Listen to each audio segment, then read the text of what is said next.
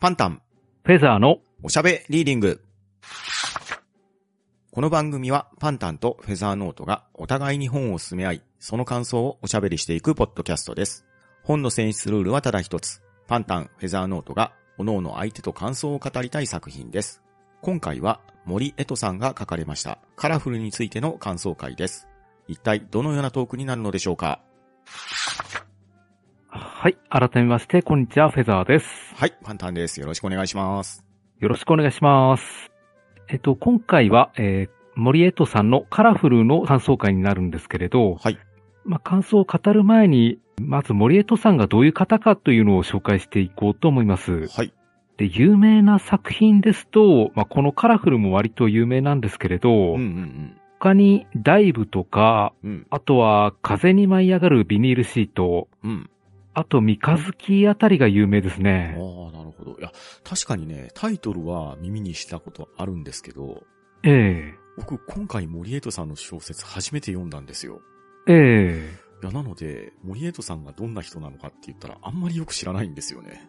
うーん、そうなんですよね。私もそこまではいろいろ読んでるわけじゃないんですけれどう、ん。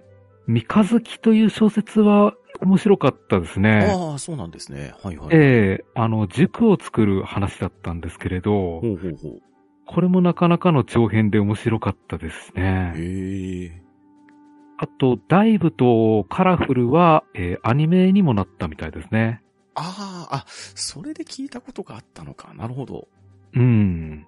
で、そうですね。このカラフルに関しては、えー実写ドラマにもなったみたいなんですけれど、うんうん。まあ、現在見られるかどうかはちょっとわからないですね。なるほど。はい。まあ、かなり作品数多い方なんで、ベテランとは言っていいと思います。うんううん。うんん。そういったことで、まあ、いつか取り上げることになるんだろうなとは思っていたんですけれど、まあ、いい機会かなと思いまして、あ、なるほどなるほど。今。回取り上げることになりました。はい。はい。 Warning, warning. From here on, there is a spoiler of colorful.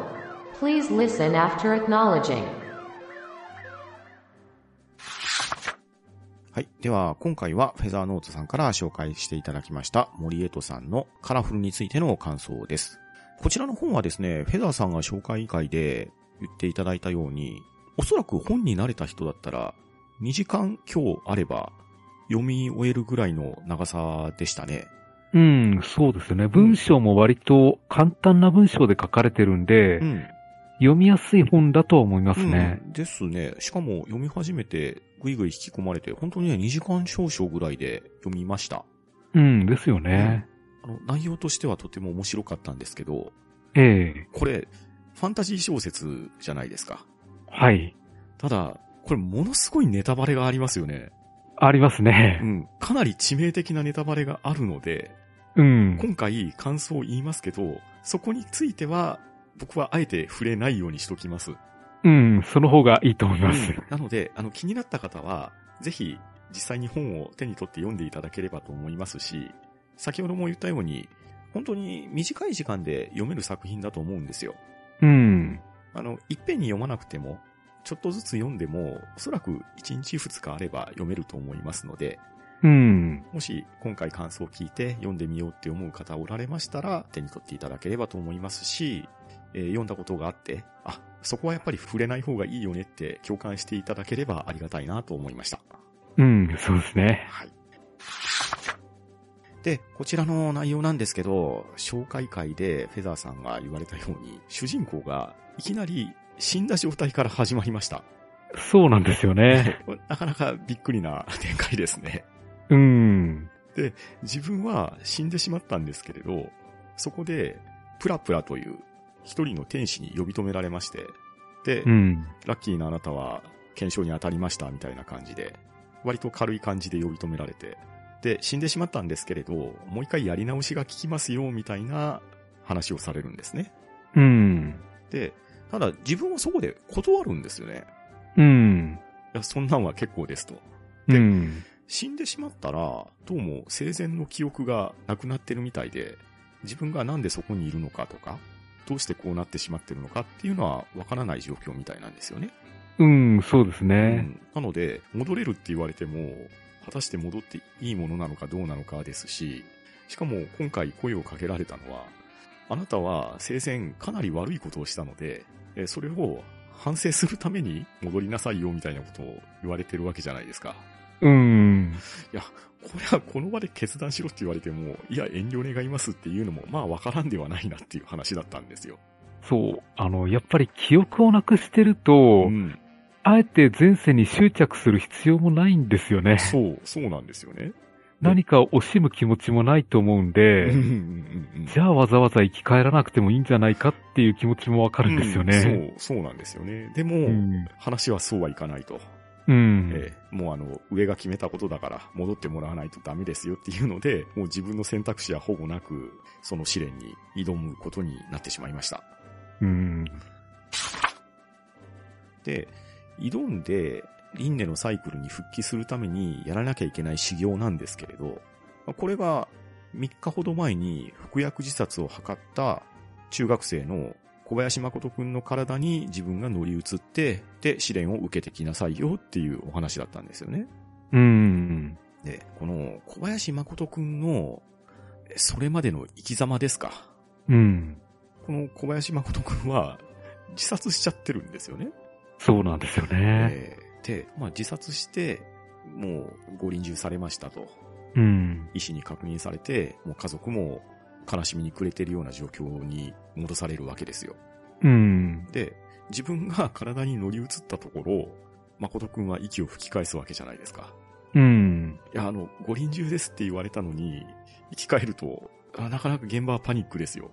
そうですよね。ええ あの、お医者さんさっきね、死亡確認されましたよねっていう話ですし、うんもう家族もそれを信じて、もう泣き崩れてるような状況なわけじゃないですか。そうですよね。急にザオリック来たら困ります よね。本当に、もうザオリクというかなんというかね、唱えてるわけでもないのに勝手に目開きましたですからね。そうですよね。ええ物語が物語ならゾンビですかみたいな話になっちゃうような気もしますが、うん。まあでも、ともかく生き返ったんですよ。で、生き返ったら、それは家族にしてみれば、失った息子が蘇ってるわけですから、まあ喜びますし、まあお医者さんにしてもですね、もう亡くなられてしまったんですけれど、奇跡のような生還を果たしたわけで、基本的には良かったねって話になるわけじゃないですか。うん。で、母親もお兄さんもお父さんも自分にとっても親切にしてくれて、で、まあしばらく、まあ、入院はしてるんですけれど、その後、お家に帰って、じゃあ元の生活に戻りましょうかっていう話になりました。うん。で、試練を与えられて、誠くんの体に戻された自分なんですけれど、うん。先ほど言ったように、亡くなってしまった息子が蘇って嬉しい家族の中なので、自分にやたらと親切にしてくれるわけですよ。うん。温かい声かけもしてくれるし、まあ、よくはわかんないですけれど、ごちそうも作って、家に迎えてくれてと。このシーンだけ見てたら、誠くんはなんで自殺したのかっていうところが全くわかんないんですよね。うん、そうなんですよね。うん家庭的にはすごく恵まれてそうなんですようね。ん、そうそう。だから、あ、こういう恵まれてる家庭で生活すればいいんだったら、意外と試練っていうのもそうでもないのかなっていう感じの軽いノリで話は進んでいくかと思ったんですけれど、うん。やっぱりそこは重たい理由があったんですね。うん。その中学3年生の誠くんが自殺をしなきゃいけない理由っていうのが、まあこれが非常にたくさんあるんですけれど、うん。まず家庭内の事情ですね。うん。母親がどうやら不倫してるっぽいんですよね。うん、そうなんですよね。えーで、父親は父親で、まあ真面目なサラリーマンかと思いきや、会社で不祥事があって、で、その会社の不祥事によって、上層部が逮捕されたりしてですね。で、その結果、人事が上がって、で、それを喜んでいるというような人うにん。なっていると。だから、うん。ね、父親の倫理観が問われていたりとか、うん。あと、お兄さんがいるんですけど、お兄さんから自分はあまりよく思われていないと。うん。まあ、家庭環境的にいい家かなと思ってたら、どうもその裏に潜んでいるものにはかなりドロドロした暗いものがあるなっていうのが出てくるんですね。うん。いや、この辺の事情をう、ん。プラプラはなんでわざわざ言ってくるのかなと思ったんですよね。そうなんですよね。まあ、ある程度知らないと困るだろうっていうので、プラプラっていうね、検証に当たりましたって声をかけてくれた天使の名前なんですけれど、まあ、なんでしょうね。この試練に対する前説みたいなのをしてくれるんですけど、まあ、なかなか厳しい状況だなっていうのを突きつけられたわけですよ。うん。で、これがまず家庭環境ですね。で、さらになんですけど、自分は中学校に行ってるんですけど、で、中学校の中でもどうも自分の扱いっていうのはあまりよろしくないんですね。うん。まあ、いじめを受けていると、うーん、なんとも言えないとこですけれど、まあいじ、うんいじめられているような状況でもあるんですよね。うん。で、そんな中、誠くんは絵が得意なんですよね。ええ。で、美術部で絵を描いていて、で、その絵を描くことによって自分に対して興味を持ってくれている数少ない友達と言いましょうか、知り合いと言いましょうか。まあそういう女の子もいたりするんですけれど、うん。その女の子が、これまた、実は援助交際をしていたという、うん。うん、なかなかな展開が待っておりまして。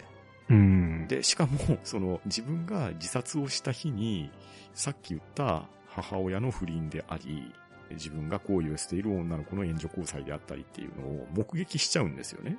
うん。まあ、そういったところがきっかけで自殺に踏み切ったんじゃなかろうかっていうのが、徐々に徐々になんだけど分かってきます。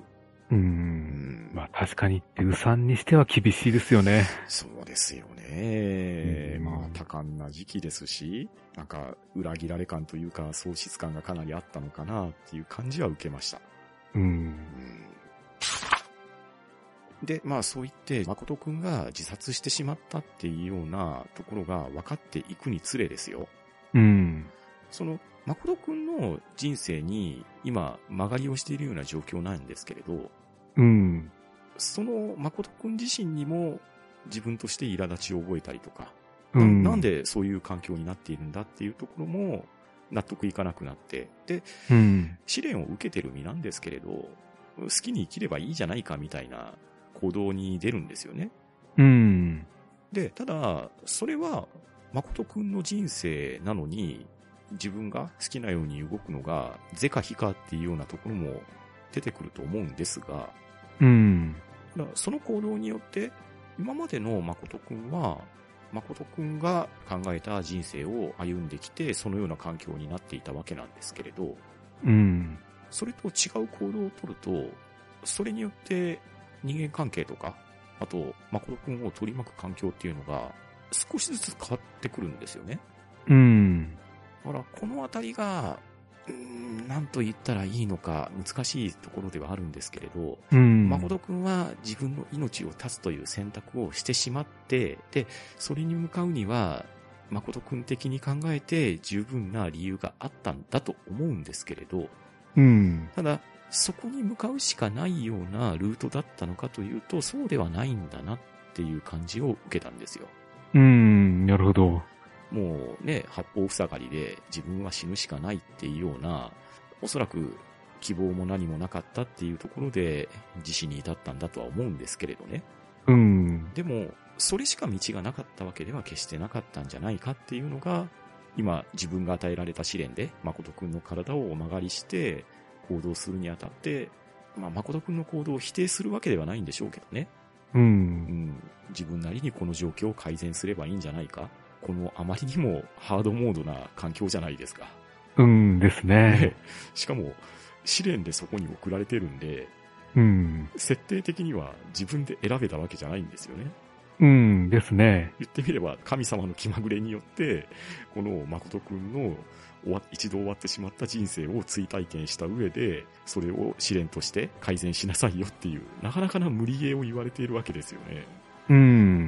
なので、まあ甘んじて環境を受けるだけじゃなくて、違う方向に歩み出すっていうのも手なんじゃなかろうかって、まあ考えてみるのはね、ある意味においては、うん、まあ正しい行動と言いましょうか。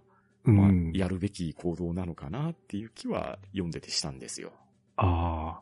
いや、最初、主人公は、うん。どこかあの、誠の人生を人事みたいに思ってるんじゃないかって思ったんですよね。ああ、そう、そうですね。うんうん。うん。で、人事なんだから、うん。誠の人生を自分がどうしても構わないんじゃないかっていうふうにも思えてたんですうよ。んうんうんどうせ一回主人公い死んでるわけだし、うん。うん。この先チャンスを与えられて、成功しようが失敗しようが、うん。特に死ぬ以上に悪いことって別に怖くないわけですから、うん。確かに確うかに。んだから多少自暴自棄な面もあったんじゃないかなって思うんですよね。ああ、まあそうですね。しかもね、自分の記憶もないわけですし、うん。なんでこうなってるのかもわかんないですし、う。うんん、その上でこんな無理難題を押し付けられてるんで、うん。まあ、ね、捨て鉢な行動をとっても不思議ではないですよね。そうですね。だから、ある程度人間関係に対しても、開き直りのようなものが感じ取れたんですようんうんね。うん。ああ、確かに確かに。うん。まあなので、その、開き直った行動なんですけれど、ただ、家族は自分に対して真実は伝えてないんですよね。うん。当然ですけど、母親は自分が不倫をしてますよなんて息子に伝えるわけはないですし、うん。父親にしたって、普通に仕事をしてるつもりであろう父親なわけで、うん。仕事で起こった不祥事であるとか、うん、まあ、父親が感じているかもしれないストレスであろうとかっていうのは息子には伝えないでしょうし。うん。で、兄にしても、まあ弟に対して、うん、まあ、これもどうなんでしょうね。まあ、兄弟内でのいじめなのか、何なのかわかんないですけれど、うん。まあ、少なくとも、あまり家族内でいい関係性とは思えないような感じですし、で、それをこういった理由があるから、君にはこういう嫌な思いをさせるんだよっていうような説明なんかされるわけないじゃないですか。うんですね。だから、誠くんが自殺してしまった、自殺をしたっていう結果を受けての家族の心理であるとか、それまでにやった行動っていうところが、どのように誠くんに思われて自殺に至ったのかっていうところなんかは、少なくとも主人公には知った話じゃないですし、誠くんがどのように思っていたのかっていうのも想像の域でしかないわけですよ。うん。うんで、その、えっ、と、そういった家族の状況の中で自殺してしまった誠くんが、なぜ自殺に至ったかっていうところを、主人公としては疑問に感じるわけじゃないですか。うん。で、いろいろ調べてみるんですよね。うん。母親には、意地の悪いような行動で、あなたは不倫してたんでしょとか、あと、まあ自分が思いを寄せる女の子に対して、まあ援助交際してるわけじゃないですか。うん。で、それを何とかしてやめさせようとして、現場から彼女を強奪していくと言いましょうか。手を取って走り出したりという行動をしてみたりとか。まあ、誠くんに対しての疑問と、それを取り巻く環境に対しての打開策みたいなのをいろいろ模索してみるんですよね。うん。で、これが、まあ、話のテーマなのかなって思ったんですけど、ええ。この、結果ありきの話だけで見てしまうとですね、ええ。誠くんは自殺してしまいましたっていうところしかないんですよ。うん。で、なんでそうなったのかっていうのは、誠くんサイドからしてみれば、プラプラから教えてもらった状況があったので自殺になりましたっていう、これは与えられた情報ですよね。うん。でも、その原因を作ったであろう取り巻きの人間たちは、どういう思いで生活していたのかっていうところは、誠くんには知る由もないですし、主人公にも知る由もなかったわけですよ。うん。それを確認したところ、これが価値観なんでしょうかね。あの、悪意を持ってやってたりとか、そういう悪いことをしてるっていうような思いとして行動化してるんじゃないんだよっていうのがなんとなく出てくるんですよね。うん。そうなんですよね。それぞれ、その人なりの考えがあって、そっちに至ってしまったっていうのがあったんですよね。そう。これに気づいてくると、なんか、あれおかしいぞっていう気になってくるんですよ。うん。で、なかなか、まあ、衝撃的なのがですね、えまあ、母親の価値観とかも、ちょっとね、おかしいんじゃないのかなって、読んでて思ったんですけど、え。うん。まあ、一番僕がですよ、読んでて、えうん、理解はしきれないけど、うん、こう説明されると納得せざるを得なかったのかなっていうのが、桑原博香さんですよ。え。うん。まあ、この、誠くんが好意を寄せている女の子ですね。うん。援助交際をしている女の子なんですけど、この子の価値観がね、うん、まあ、何回読んでもよくはわかんないんですけど、いや、この感覚はちょっと、我々おじさんには無理ですよ。理解はしきれないですそよ。う。いや、しきれないんですけどね、しきれないんですけど、うん。言いたいことはね、なんとなく分かってきたんですよ。うん。このあたりがね、あ、どうなんだろうな、あの、他の読んだ人の感想も聞いてみたいんですけど、うん。もう、どう考えたっておかしいんですよ。援助交際なんかしちゃダメだっていう、うんまあ、この考えが、いいのか悪いのか、古いのか新しいのかっていうのは僕には分かんないですけど、個人的には、やっちゃいけないことやってるっていう思いなんですよ。うん。思いなんですけど、この桑原博香さんは、そこに罪悪感みたいなのを感じてないんですよね。うん。まあ、罪悪感めいたものはあるのかもしれないですけど、うん。自分が今やりたいこと、今の自分にしかできないことは、それをなすためには、こういうことはやってもいいんだよっていうのを自分に言い聞かしてますし、それを信念のもとに行ってるじゃないですか。うん。これがね、うーん何なんでしょうね。そうなんですよね。なんかもやもやするんですけれどね。うん。いや、あの、犬がいた季節のシノさんも、うん。まあなんだかんだ理由はあったんですけれうど、んそういうものなのかなっていうところまでしかはついていけないんですよね。そう、そうなんですよね。うん。いや、だから、いや別に、あのーそういうことをすること自体がね、いいとか悪いとかって僕は論じれないですし、うん。まあ、でもね、援助交際は良くないと思いますわ。しかもこのね、中学生なんでね、まあ犯罪ですえーわ。犯罪ですよ、それは。う。うんただ、犯罪と分かっていながら、それをやるのもやるですし、まあ、それをね、まあ、買ってしまう相手がいるっていうのも、まあ、これも世の中的にどうなのかっていう話ではあるんですけれど、ううん。ーん、ただ、積極的にね、自ら言っているっていう、この感覚がですね、いや、なかなか衝撃的だったんですよ。うん。しかも、この本書かれた年数見たら、割と前じゃないですか。うん、そうですね。だから、もう、かれこれ20年以上前ぐらいの話なんですけれど、えもう、まあでもそうか、それぐらいの時期にはそういう価値観になってたのかなっていうのを、なんか、うーん、作品のテーマじゃないところで引っかかった感じですね。えうん。まあまあ、そうなんですようね。ん、で、まあ、そういった、まあ、誠くんにとってはね、まあ、悲しい思いと言いましょうか、納得できない思いっていうのがあるわけで、うんそこの思いについては、読んでる僕も共感できるわけですよ。ううんん。まあ、だからといって死ななきゃいけなかったのかっていうのはそこはちょっとわからん話ではあるんですけれど。うん。で、そんな自分をもう一人、佐野翔子さんという女の子が見ててくれるんですよね。うん。で、最初の書き出し見てたら、この佐野翔子さんのことを全く誠くん自身も意識してないような書かれ方だったんですよね。うんですね。プラプラの説明からも、あの子のことはよくわかんないみたいな説明受けてたじゃないですか。うん。うん。で、じゃあ、どんな女の子なのかなって言ったら、誠くんの同級生で、同じ美術部員なんですよね。うん。で、まあ、プラプラも把握していない、つまり、誠くんの視界にもほぼ入っていないような、女の子が自分のことを気にして見てくれていたっていうような、まあ、これはまた新たな関係性ですよね。うん。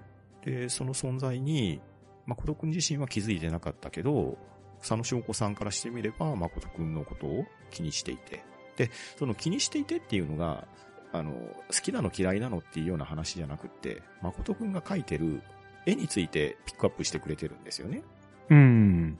で、誠くんが、その、書いてた絵の話が途中でピックアップされるんですけど、その、美術部員として、学校に来たらいじめを受けていたような誠くんなんですけど、美術部で絵を描くのは好きなんですよね。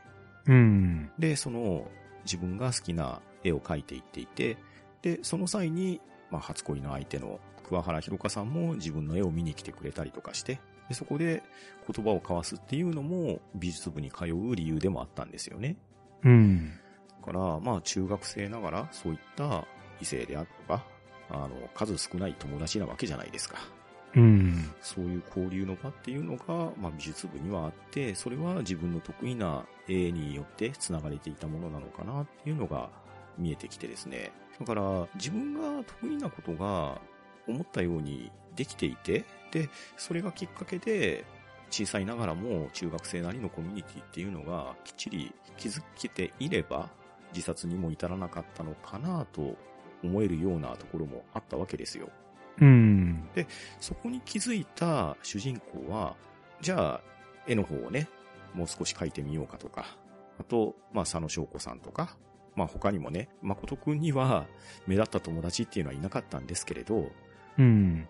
同じクラスの少し気の合う友達ですね、うん。と会話をしてみるとかして、うーん、まあ、当たり前というと、すごく雑な言い方ですけれど、当たり前的な中学生の生活っていうのを送るようになるわけですよ。うん。いや、本当にこの佐野翔子さんと、この友達の早乙女くんは、うん。この作品の癒しですうね。ん、そうそうそうそう。うんこの二人がいなかったらちょっと辛かったなって思いますよ。そう、そうなんですよ。で、その二人が登場して、その二人の交友と言いましょうか、その二人と話をしたり、進路のことを相談するようになって、誠くんが自殺をしなくてもいいような展開に変わっていくんですよね。うん。まあ、誠くん自身は 自殺をして、で、そこから主人公が、えー、誠くんの中に入ってのやり直しではあるので、まあ、やり直しというわけでは決してないんですけれど、ただ、自殺をしなくてもいいような状況に主人公が体に入ったことによって、運命が変わっていったっていうような展開になっていったわけですよ。うん。なのでね、あのー取り巻かれている環境はすごく良くない環境だったですし、で、自殺をせざるを得なかったっていうところも、組まねばならんのですけれど、ただ、それを回避する術っていうのは、割と身近なところにヒントもあり答えもあったんだなっていうように受け止めることもできたんですよね。うん。うんで、まあそれでハッピーエンドっていう話では決してないんですけれど、えこの題名がカラフルじゃないですか。えそうですね。で、まあ直訳すればね、色鮮やかとかそういう意味合いなのかなと思うんですけれど、うん。まあ、これが、誠くんが美術部として所属していて、で、誠くんが描く絵っていうのが、これがなかなか特徴的なんですよね。うん。で、佐野翔子さんはそういったところを鋭く見ていて、で、で、この絵も見る人によって受けるイメージが結構違うんですよ。うん。桑原博香さんが見る誠くんの絵と佐野翔子さんが見る絵は同じなんですけど、受け止め方が違ったりしたんですよね。うん。そうですうね。ん。だからこれが、その、色鮮やかなカラフルっていう意味合いだけじゃなくって、人は人の数だけそれぞれいろんな色を持っていて、で、そのいろんな色が集まっているのが社会なわけじゃないですか。うん。そうですだかねら。そういう意味で、色がたくさんあるカラフルっていうようなタイトルにつながっていったのかなっていうふうに、まあ僕は受け止めました。ああ、なるほど。まあこれが正しいかどうかはわかんないですけどね。うん。自分としてはですね、あの、誠くんは生前人に対しうてん。一面的な見方しかしてなかったんですよ。ああ、そうですね。うん。ベッテルハリのような形で。うん、うん、うん。ですから、母親は、えっ、と、不倫をするような人だとか、うん。えー兄貴は本当に、えっ、と、嫌味なやつだとか、うん。そういうような一面的な見方でレッテルハリをしていたんだけど、うんうんうん。よくよく話し合ってみると、いろんな面を持った、えーそれこそ色鮮やかな人間性を見出すことができて、うんうんうん。あ世の中そんなに悪いもんでもないんじゃないかなっていうふうに考えが変わってきたっていうふうに思ったんですよあねあ、。そうですね。うん確か。にね、お兄さんの行動っていうのは、本当に、あのー、ちゃんと組んであげないといけない行動だと思うんですよ。そうなんですよね。まあ、兄弟だからね、なかなか仲のいい兄弟悪い兄弟ってあるじゃないですか。うん。まあ特に、まあ受験を控えていたりとか、すると、まあ兄弟に構ってられないっていうところもあるのかもしれないですけれど、う。うんーん、まあ特にね、お兄さんの行動の変遷っていうのは、なかなか見どころあるんですよね。うん、そうですよね。ええまあ誠くんにしてみれば嫌味のことばっかり言う嫌な兄貴なのかもしれないですけど、うん。誠くんが自殺をして、そして蘇ってから、すごく弟思いの行動をするんですよね。うん。ただそれを言葉として表さないんですよね。うん。だからそれに、誠くんに乗り移った自分が気づくことによって、あ、兄は自分のことをこんなにも考えてくれてるんだとか、あと、誠くん自身は中学3年生なんで高校受験控えてるわけじゃないですか。うん。で、その受験する高校を選ぶにあたって、家族がかなり真剣に考えてくれてるんですよね。うん。まあその絵が得意だっていうところを活かして美術の時間が十分に取れるような、まあ私立の学校だと思うんですけれど、えーそういうところを探してみようかとか、それを進路指導とか担任の先生とかに熱心に聞いてくれたり、えー実際にその高校の資料を取り寄せてもらったり、また自宅から現地まで通えるかどうかを調べてみたりと、うんな。かなか至れり尽くせりな家族じゃないですか。うん。ですね。ええまあ、ここまでしてくれる家族が一般的なのかどうかはわかんないですけれど、うん。まあ、これぐらいしてくれたらありがとうございますだと思うんですよね。うん。で、まあ、そういう新たな展開が出てきて、誠くんの体を曲がりしている自分としては、あ、こういう家族の一面もあったのかなって気づけたのはさっきフェザーさんが言ってくれたような話ですよね。うん。ですうね。ん。まあ、なんですけれど、結果的に自分は、早乙女くんと同じ高校に行きたいっていう願望が出てきて、で、それを叶えたいっていう話をするわけですよ。うん。で、おそらくなんですけど、今までの誠くん、自殺してしまった誠くんっていうのは、フェザーさんが言われたように、人に対してレッテル貼りをしてしまってるから、きっと自分の意見とかを述べなかったんだと思うんですよね。うん。で、述べないから分かってももらえないし、で、分かってくれないから余計言わなくなるっていうような悪循環だったのかなと想像しちゃうんですよ。うん。そうですうね。ん。ただそれを体を曲がりしている自分はそうじゃなくって自分ができる行動をしたり、それを早乙女くんとか佐野さんと共有したりっていうので、誠くんの視野と言いましょうか、行動範囲と言いましょうか、そういうのを広げることによって、またいろんな景色が見えてきて、まあそれもまたカラフルっていう意味合いになっていくのかなとも思いましたうね。んうん。あ、確かに。そうですね。うんまあ、なのでね、あの、紹介会の時に、これなかなかのハードモードですねっていう話をしたじゃないですか。ええうん。いや、実際、誠くんが自殺をしてしまったっていうのは悲しいことですし、うん。おそらくその時の誠くんにしてみれば、それしか道はなかったのかもしれないんですよ。う。うんん。知れないんですけど、それが正しい選択だったのかっていうと、これは、そうとも言い切れないですし、ただうんね、まあ、これ小説の中だから、こういうね、 やり直しとか、他の人の体を借りて試練を乗り越えてみましょうとかいう話になるんでしょうけれど、うん。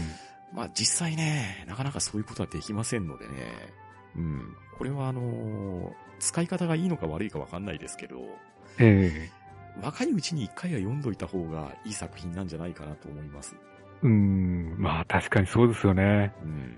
まあ、一年取ってね、読むと、なんかね、いろいろ雑念も入ってくるし、うん。やっぱ。り選択肢が鼻からたくさん持ってる人が読むと、うん。これって、いや、こんなことしちゃダメでしょって、一生に付す可能性があると思うんですけど、うん。そういうのがあまりね、まだまだわからない若者であったり、学生さんであったり、まあ学生になる前ですよね、その中学生とか小学生とうか、ん。そういった時期にこういうのに触れてみるっていうのは一ついいんじゃないのかなって思いました。うん。いや、確かに、中学生の世界観ってうん、今考えると狭いものですから、うん。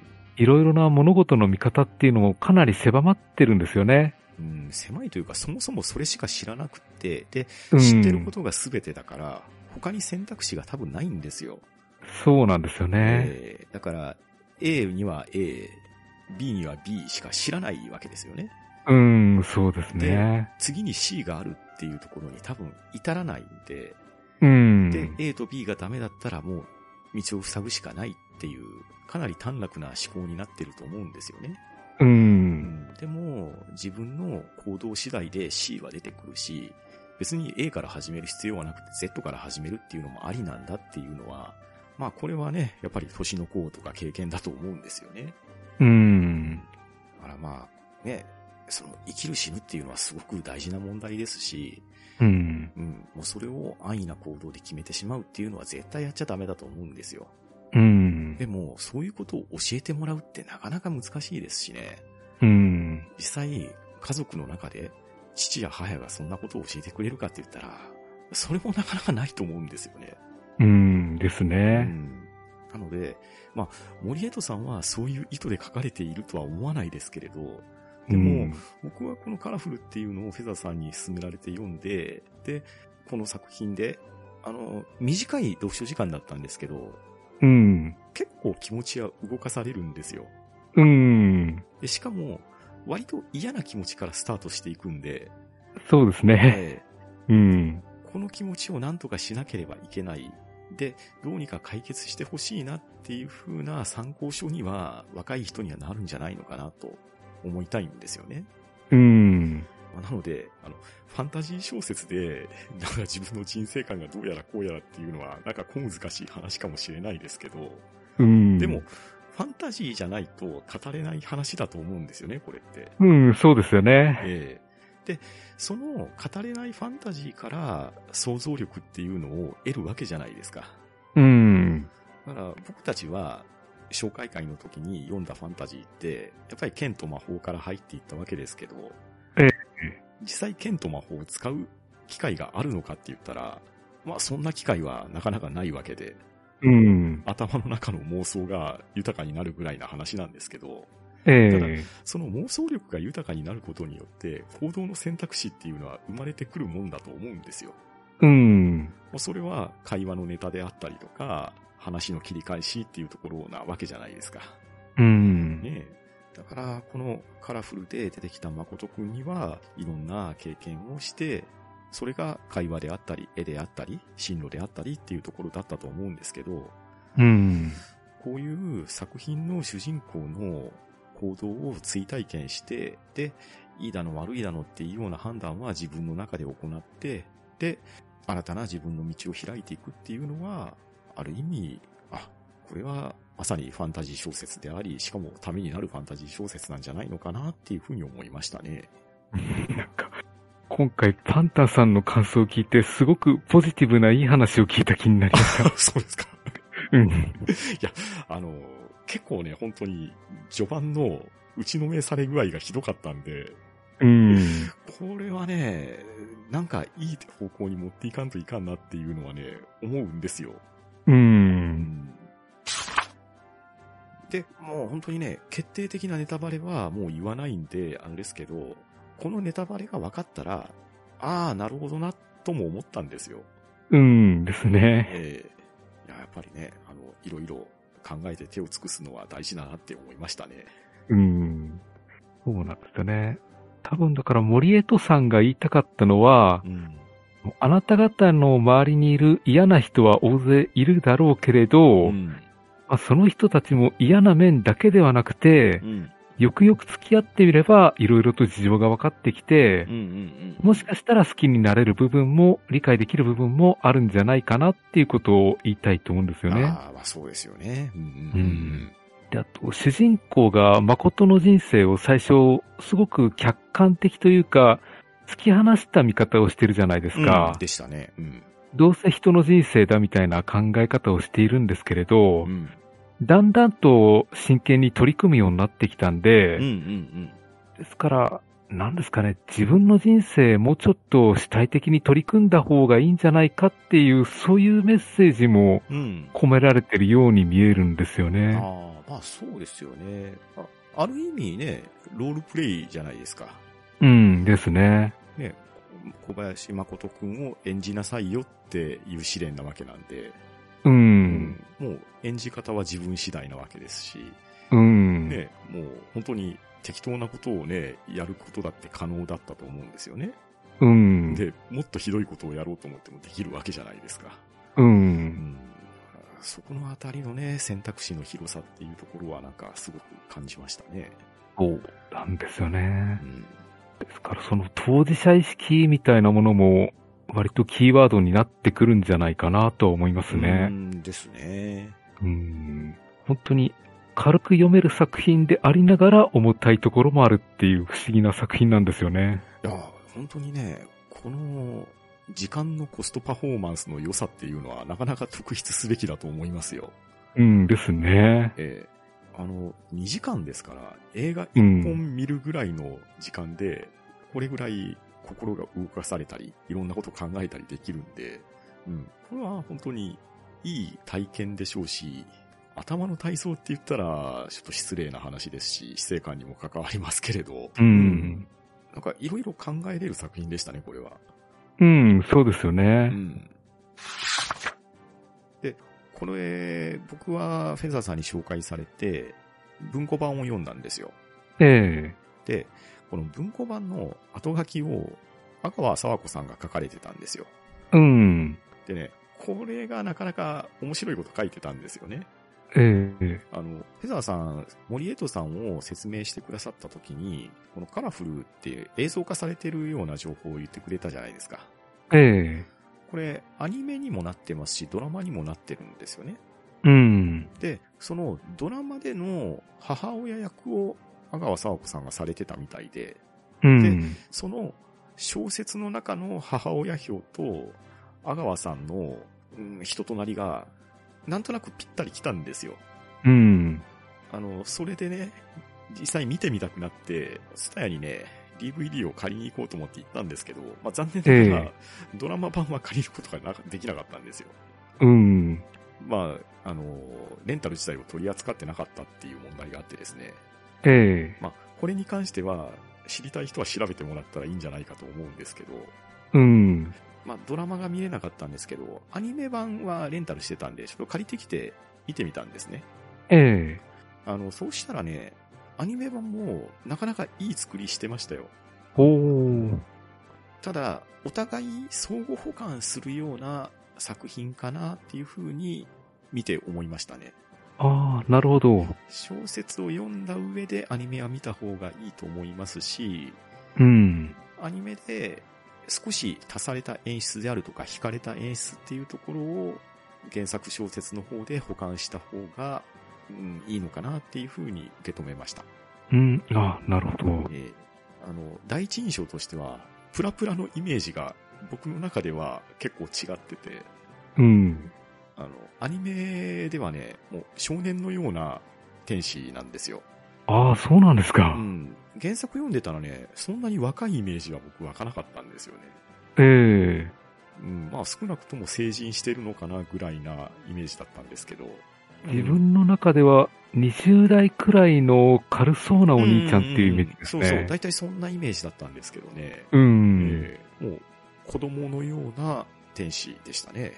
う。うんん、まあまあそのあたりはね、あの、監督とかの作品に対する思いとか、まあ作成だと思うんですけど、まあそういうのも含めてカラフルなんじゃないのかなっていう風なのが、まあまとめとしては落としどころでしょうかね。